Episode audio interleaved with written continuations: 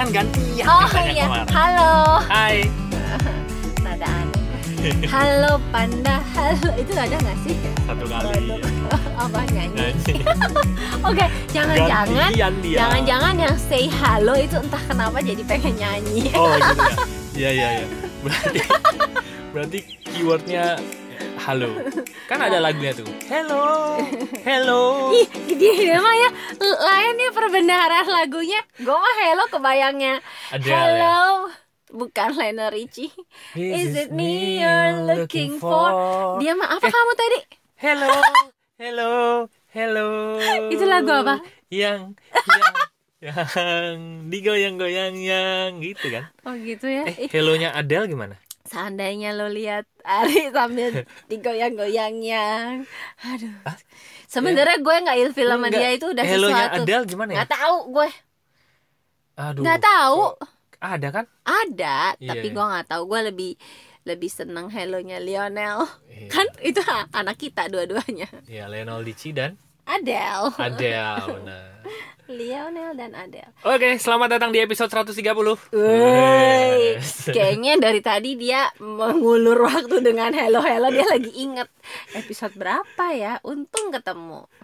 Ya, Pintar kamu ya. kan karena gaul sama kamu, kamu kan anak pintar. Oh, gitu, kan ya. tertular. Kan Aduh. katanya bergaul dengan siapa akan menularkan pergaulan tersebut. Oh gitu. Mau dong digauli. Salah ya. Kamu kan udah jadi setengah dewa sekarang karena bergaul sama saya. Oh gitu. Ya. Karena karena karena digauli itu. Iya benar. Ya baiklah. Kita mau bahas tentang, eh, Tentang Satria Baja Hitam. berubah, Berubah. Iya. berubah. Nah, ya, ya, ya, ya. Ini Berubah. ada ada sat, gini, kata orang berubah itu susah. susah. Bagus tuh. Berubah itu tidak enak. Paksa banget ya. Berubah itu tidak mudah. Iya. Eh, Tadi apa? Berubah itu, itu susah. Berubah, itu, tidak mudah. Iya. Bukannya jadi berubah tidak enak. Iya, iya, iya. Memang kamu lebih jago merangkai kata. Iya, Kan iya. mungkin aku. Oh enggak tuh nggak ngefek halo hai tadi tetap aja dia yang lebih cepet lagunya. Nah, eh, kan ceritanya begitu ya. Sering eh, kita mengalami hal itu juga. Namanya berubah itu nggak mudah gitu. Iya. Gue juga mengalami sih sampai sampai gue ketemu sebuah teori psikologi Ya. dan ah gue pikir ini make sense banget kenapa dari dulu gue nggak pakai ya.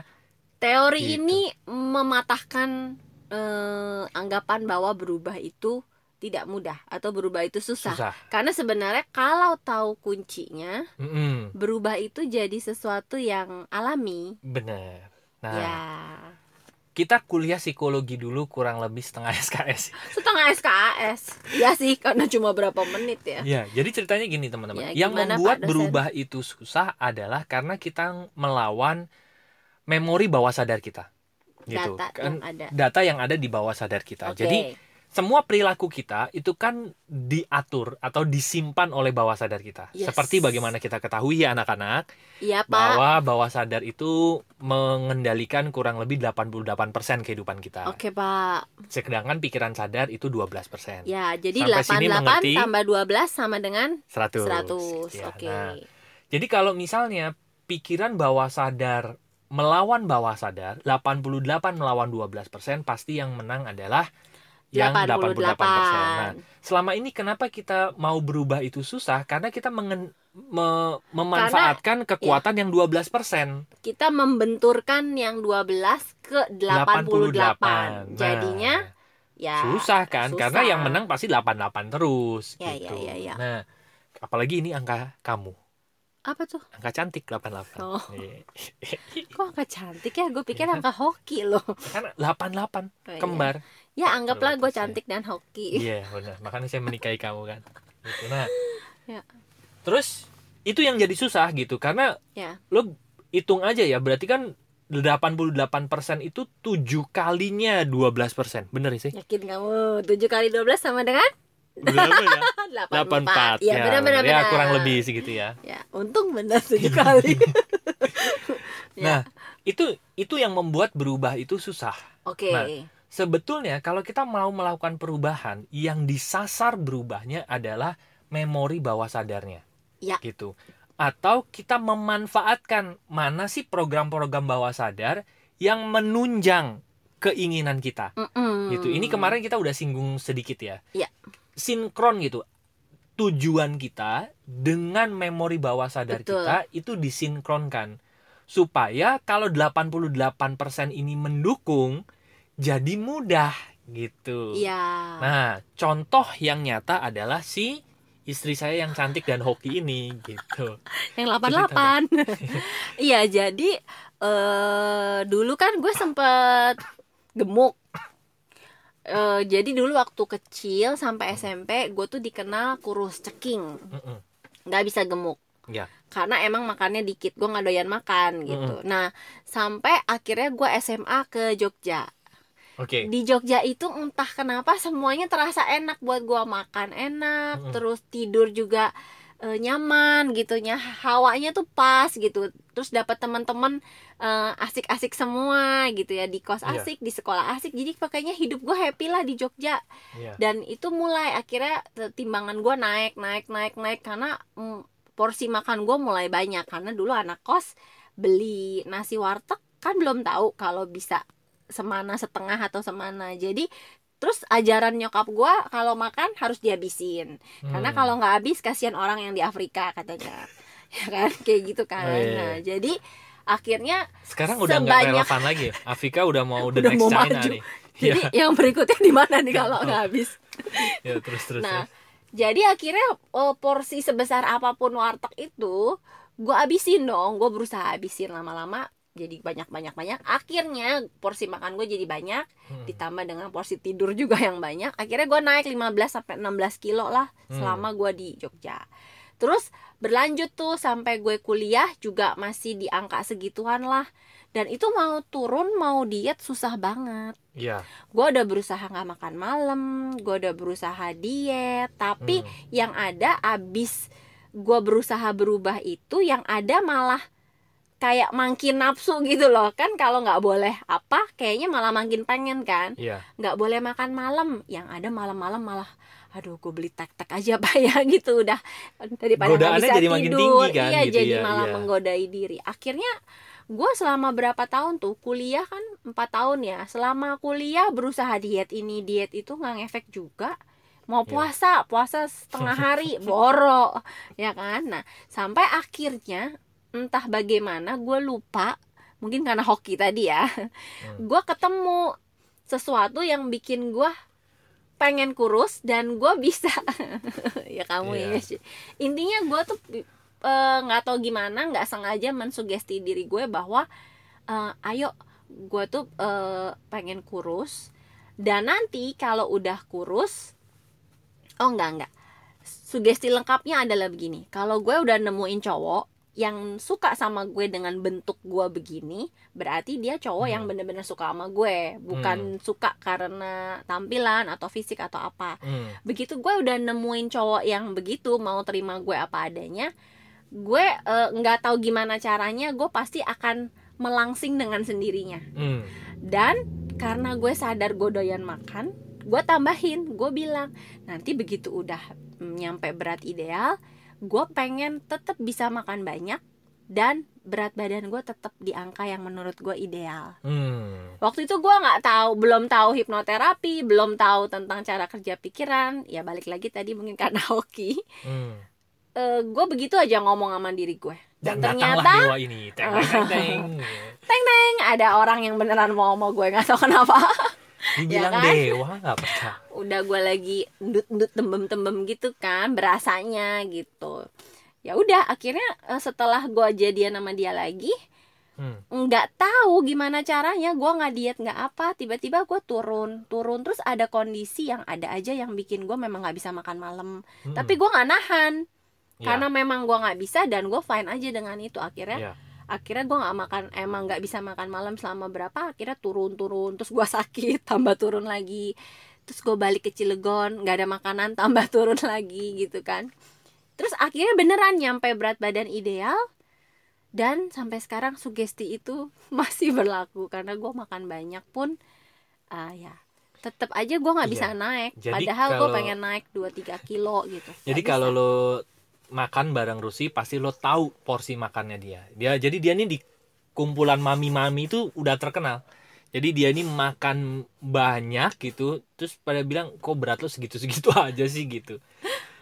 Dan itulah belief gitu. Dan kumpulan mami-maminya itu banyak yang pengen gitu ya, banyak yang antara Karena percaya semua gitu doyan ya. makan, Karena semua kan? doyan makan dan pengen beratnya segitu-segitu aja gitu kan. Nah, kumpulan para mami ini ada yang bentrok belief.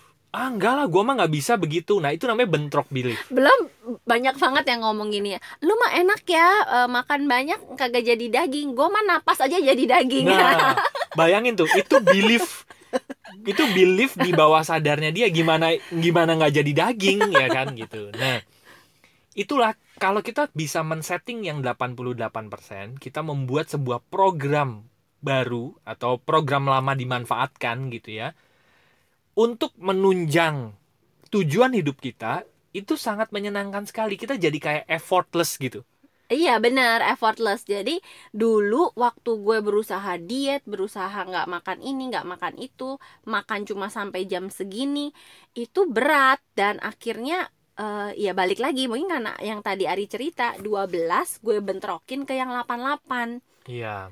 Ya menang lah yang 88 tapi begitu ketemu nih yang tadi gue ngomong sama diri gue sendiri itu seakan-akan yang 12 ini ngajak yang 88 kerjasama Mm-mm. yang 88-nya udah oke ya jadi kan dia men- men- Mendukung. mendukung kan nah begitu udah mendukung 100% jalan deh begitu tanpa Betul. kita sebagai orangnya tuh harus mikir gitu Benar. Eh, ini gimana caranya? Kok bisa? Nah sekarang sampai sekarang pun mau dinalar kok bisa ya? Gue makan segitu. Tapi berat badan gue tetap sedangkan ada temen gue yang dengan rajinnya ngitung kalori. Hmm. gue makan mie nih bareng lo orang.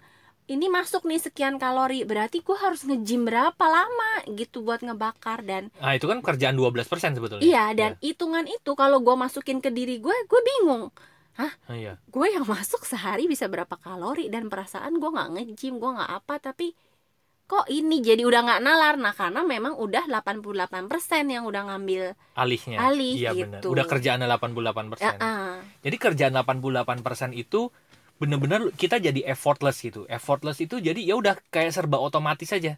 Kayak contoh misalnya lo ditanya 4 kali 4 sama dengan 16 udah nggak pakai mikir kan udah tiba-tiba langsung ada angka itu nongol di otak lo dan tinggal disampaikan oleh mulut gitu kan nah untuk beberapa angka gue nggak hafal karena memang tadi ketawa gue bilang oh dia pinter pilih 4 kali 4 sama dengan 16 karena Iya. angka itu sudah ada tapi Karena- kalau kita tanya 9 kali 7 Mampus angka itu gue. tidak ada di pikiran Iya. di memorinya dia kali tujuh lima enam ya. bener gak sih 63 Oh, 63. salah ya eh, Nah, bahkan nggak ada memori itu. Jadi lo bayangin ya. Jadi kalau belum belum apa namanya nggak apa-apa karena di dunia dewa eh, perkalian tidak dibutuhkan Iya. nggak apa-apa nggak apa-apa. Karena gue punya asisten kalau untuk soal begitu. Berapa? Gitu. ya karena itu nggak ada di memori Nggak ada di memori gitu Iya. ya. Karena terus terang memori gue cukup penuh sama satu orang yang namanya Kristabel Rusi gitu. Ya, oke eh, lah Oke ya. sip Gitu. Nah, gue mau ngomong apa tadi? tuh kan 12 18. ya itu memorinya Jadi nggak effortless. ada ya tapi begitu ya datanya ada Ya. ya si 88% inilah yang akan menjalankan program itu Bener. Dan itu Tanpa- jadi lebih ya. gampang, jadi otomatis, jadi serba otomatis menurut gue gitu. nah, Jadi, eh, nah, tinggal pertanyaannya adalah bagaimana sih membuat program yang mendukung dengan tujuan kita. Sekali Iya. lagi, gue mau garis bawahi tidak ada belief yang salah. Yang ada hanya belief yang kita pakai ini mendukung atau tidak. ya gitu ya. Jadi jangan musuhi belief-belief lama ya gitu. Mm-mm. Misalnya contoh, ini kan kita mau mulai gerakan eh pasif, income, income itu itu nyata, nyata. ya kan? Terus nanti ada beberapa orang bilang gini, Pak berarti aktif income itu jelek dong? Oh No, enggak, no no no no no, gini. Gue punya kerjaan dan gue menyenangi gitu ya. Gue suka dengan kerjaan tersebut. Apakah terus gara-gara gue punya belief passive income, gue nggak mau terima lagi aktif income pekerjaan yang gue suka ini? Ya enggak dong enggak. gitu Uh-uh. walaupun itu jenis penghasilannya aktif income, gue tetap dengan senang hati melakukannya gitu. Yes, benar. Jadi pada saat gue mau uh, gue pada saat gue mau ambil passive income gitu ya, gue pakai belief passive income gitu. Pada saat Mm-mm. gue mau ngambil pekerjaan aktif income, gue pakai belief aktif income gitu ya. Jadi ya. teman-teman semua program yang ada di dalam diri kita itu baik adanya, tinggal Betul. kita pakai di momen yang tepat, di saat yang tepat gitu. Itu Mm-mm. itu kuncinya. benar gitu ya. benar benar. Nah, jadi kuncinya adalah kita memasukkan data. Data Ya. ke bawah sadar kita yang mendukung tujuan kita. Berarti Gitu. sebelum masuk ke yang 88, si 12 persennya ini yang Hmm. bagian sadar itu Iya. tetap memegang peranan penting. Karena Betul. yang tahu saya mau apa, Benar. tujuan saya apa, itu Betul. si 12 persen. Benar. Nah, tinggal kalau udah yang si 12% tahu, kita tuh apa sih tujuannya, kita maunya apa, sebesar apa, seperti apa lah ya. Nah, nanti baru eh, 12%-nya ini bisa kasih masukan. Iya. Dan kalau tahu caranya itu udah enak banget. Betul. Masukkan ke 88% sehingga 88 ini mendukung yang ditetapkan oleh si 12 Iya, betul. gitu. Nah. Jadinya 100%. Mungkin pertanyaannya sekarang gimana sih caranya kita bisa memasukkan data ke 88% gitu ya. Nah, cara yang paling sederhana adalah melakukan pengulangan. Jadi informasi tersebut apa yang lo mau itu lo sampaikan terus secara berulang-ulang secara konsisten Mm-mm. ke dalam diri lo gitu ya. Contoh kita bisa apal perkalian itu kan gara-gara diulang terus kan. Iya, dulu masih tuh apa namanya tuh si- apa mencongak bukan Iya benar. mencongak ya Dikte kan, Dikte, mencongak, gitu kan. iya. itu diulang terus bahkan kalau dulu tabel perkalian itu sampai ditaruh di pintu di mana di mana Gue gitu ini, kan gue dulu eh, tidurnya di ranjang yang tingkat, gue di Hmm. bawah, eh, koko gue di atas. Jadi Iya. kan kalau gue tiduran ada ininya dong, ada langit-langitnya kan, Heeh. yang yang bagian atas ranjang itu. Nah itu ditempelin sama nyokap gue perkalian tabel. Jadi setiap kali gue mau tidur, eh, baiklah. Berat- makanya kamu yang lebih apal ya Iya, apal banget gitu. gitu apalagi sebelum mau tidur lagi kan Iya. Nah, itu disampaikan di saat eh, di saat teman-teman relax gitu jadi nggak Hmm. lagi sepaneng gitu gitu ya Mm-mm, informasi itu dimasukkan makanya sebetulnya nanti kalau teman-teman ikut gerakan passive income itu nyata karena ini berhubungan dengan passive income yes. nanti teman-teman akan mendapatkan sebuah audio Mm-mm, yang audio membantu. yang membantu untuk memasukkan eh, bahwa data passive income bahwa passive income itu beneran Ada. ada, gitu ya teman-teman akan dengan mudah mendapatkan passive income cuman perlu berhati-hati pada saat membuat kata-katanya karena kalau kata-katanya salah programnya bisa amburadul Ya, Gitu. bukannya mendekati tujuan, malah bisa jadi belok. bener gitu. ada tata cara untuk menyusunnya dan itu gua nggak bisa sampaikan di podcast kenapa karena kuliahnya panjang banget Ya. gue takut salah juga kalau di podcast Karena kalau efek sampingnya juga eh, nggak main-main nggak kan. main-main karena itu ada di dalam 88% kan salah masukin di situ bukannya tujuan lo jadi Nyampe. ny- cepat nyampe malah Ya. muter-muter nggak jelas dan nanti teman-teman malah Ya. jadi frustasi gitu nah kalau teman-teman mau tahu tentang yang kalau passive income silahkan masuk aja ke kelas online gerakan passive income itu nyata Ya. gitu ya nah Itu kapan dimulai? Akhir September atau Oh, akhir awal September Oktober atau nanti. Oktober nanti infonya ada di web lah ya. ya Nah, Tapi terus poinnya adalah eh poinnya kalau teman-teman mau memasukkan itu masuk eh, buat sebuah kalimat yang eh semuanya kat- kata-kata positif ya semuanya kata-kata positif seperti itu. Ya. cuman gua agak susah menerangkannya. Mungkin kita akan buat satu podcast tersendiri kali ya. Atau teman-teman kontak aja masuk aja ke website kami yaitu lompatanhidup.com Ya, terus nanti teman-teman punya mau memasukkan data apa bisa Nanti minta kita ini- bantuin deh Heeh. nyusunin kalimatnya. kata-katanya apa? kitanya takut salah. Berbahaya buat masa depannya teman-teman juga Ya. gitu ya. Jadi poinnya cuman seperti itu. Atau kalau teman-teman mau teman-teman bisa belajar teori pikiran atau teman-teman belajar kelas hipnoterapi yang bagus gitu ya nanti teman-teman pasti akan diajarin cara buat eh, semantik gitu ya Kalau mau yang simple di Puzzle of Happiness juga ada sebenarnya. ada ya di bukumu yang ada pertama ya di Power Oh, of iya, iya, Words iya. itu sempat iya, gue iya. ajarin, sempat gue tulis juga gitu. nah atau ada teman-teman beli bukunya Rusi yang pertama Puzzle of Happiness cara Ya. belinya masuk aja ke web kami yaitu lompatanhidup.com nanti pilih aja salah satu WA di sana bilang aja mau beli buku Puzzle of Happiness nanti di sana ada tata cara nyusun kalimatnya gitu ya. Jadi begitu nanti kalimat itu sudah terinstal sudah ada di dalam data bawah sadarnya teman-teman yang 88% udah itu akan menjadi sangat effortless berubah itu jadi mudah gitu berubah Nah. itu jadi mudah ya yang perlu teman-teman sabar adalah proses memasukkannya itu. Ada Ya. yang super cepat, ada yang super bertahap, gitu. Ya, maksudnya apa? Gini, karena kita nggak pernah tahu program lamanya teman-teman ini mengakarnya berapa dalam. sekuat apa Gue kasih contoh untuk yang passive income ya. Gini, misal passive income itu kan jenis penghasilan yang kita terima walaupun kita tidak terlibat dalam mendapatkannya. Sedangkan selama ini mungkin teman-teman berpuluh-puluh tahun taunya aktif income, kerja dapat duit. Kerja itu harus kerja keras. apalagi harus ada ajaran rajin pangkal kaya Nah, terus ada Terus, lagi yang bilang eh, hidup beker- adalah perjuangan hidup adalah perjuangan, hidup itu harus berdarah-darah. pokoknya harus punya mental berjuang Betul. Dan semua ini ditambah dengan emosi yang sangat intens. ya mungkin disampaikan oleh orang-orang yang benar-benar teman-teman segani benar-benar teman sayang gitu Atau teman-teman melihat orang banget. tuanya, orang tuanya tuh sangat kerja keras sekali. ya. Jadi dominan sekali kan di dalam pikiran bawah sadarnya teman-teman. sekali lagi bukan itu salah ya Bukan salah, Heeh. enggak. Berarti kan untuk memasukkan sebuah data baru itu kan perlu effort yang sangat eh, Eh, sangat tahapannya lebih tahapannya panjang lebih panjang karena eh, memori yang aktif income ini cukup kuat kuat ada di situ. Jadi pada Ya. saat nanti dimasukkan teman-teman akan punya perasaan ah masa iya sih? Ah, bohong ah gitu. Nah, itu ada penolakan-penolakan tuh. Penolakan Ya. yang 88%. Sampai nanti terus terus terus terus terus sampai akhirnya teman-teman merasakan perasaan yang netral. Oh, Ya. oh iya ya, masuk ya, masuk akal juga. Udah udah nggak ada lagi tuh suara-suara penolakan itu ya gitu. Nah, berapa lama ininya? Sekali lagi bergantung dengan intensitas kekuatan, kekuatan program, program, tersebut. lamanya gitu. Ya. Nah, itu yang teman-teman perlu sadari. Tapi jauh lebih mudah untuk berubah kalau kita memasukkan sesuatu ke dalam pikiran bawah sadar kita 88% itu. Abis itu begitu itu sudah terinstal, teman-teman akan menjadi effortless dan Mm-mm. berubah itu jadi mudah. ya Dan ini Benar. untuk banyak hal.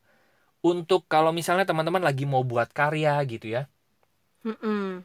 Oke, gue lagi punya deadline segini nih gitu. Deadline Iya. tanggal segini harus selesai gitu. Sedangkan teman-teman melawan rasa males gitu. Aduh capek ah segala macam lah gitu kan. Itu kan melawan diri sebetulnya kan. Kalau teman-teman bisa nanti makin lama makin fasih kok.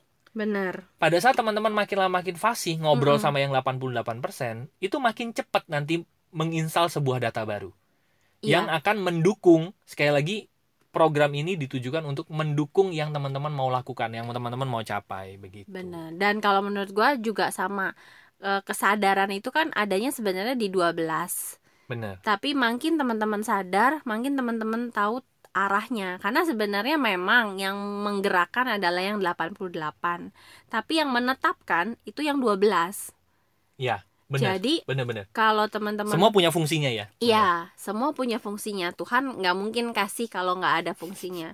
12 itu untuk teman-teman tahu mau ngapain, tujuannya apa. Kalau itunya nggak ada tujuan, 88 juga ya udah geraknya semaunya dia sesuai yang ada gitu. Bener. Tapi kalau teman-teman tahu 12-nya mau apa, si 12 ini sebenarnya juga punya peran untuk memasukkan eh, program yang tepat ke si 88 gitu. Betul, betul. Jadi kesadaran itu diperlukan, bawah sadar juga membantu gitu. Benar. Jadi Ibarat- perlu dua-duanya yang kita kenali gitu. Bener. Ibarat kata 12% itu kalau kapal layar gitu ya, 12% itu kemudinya gitu ya. Mm-mm. Terus 88% tuh arah layarnya.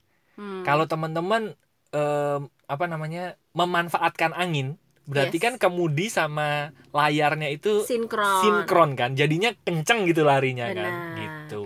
Tapi kalau berlawanan ya otomatis kayak tarik-tarikan. Nah, yang lebih kencang pasti yang si arah. Iya, mau kita ke kemudinya bawah gitu. kemudinya mau arahnya ke sini ya bisa yang ngebawa adalah si layarnya itu begitu. Yes, yes, yes, yes. Jadi itu yang menarik sebetulnya teman-teman. Jadi bahwa kalau teman-teman makin fasih nanti berkomunikasi dengan yang 88%, berubah itu jadi mudah, teman-teman akan menjadi makin singkat untuk uh, mendapatkan yang teman-teman inginkan. Ya, Karena kita ya, sudah ya. dikaruniai kalau Lucy nulis di bukunya itu perangkat terhebat. Mm-mm, Ya, bener dari Tuhan, betul.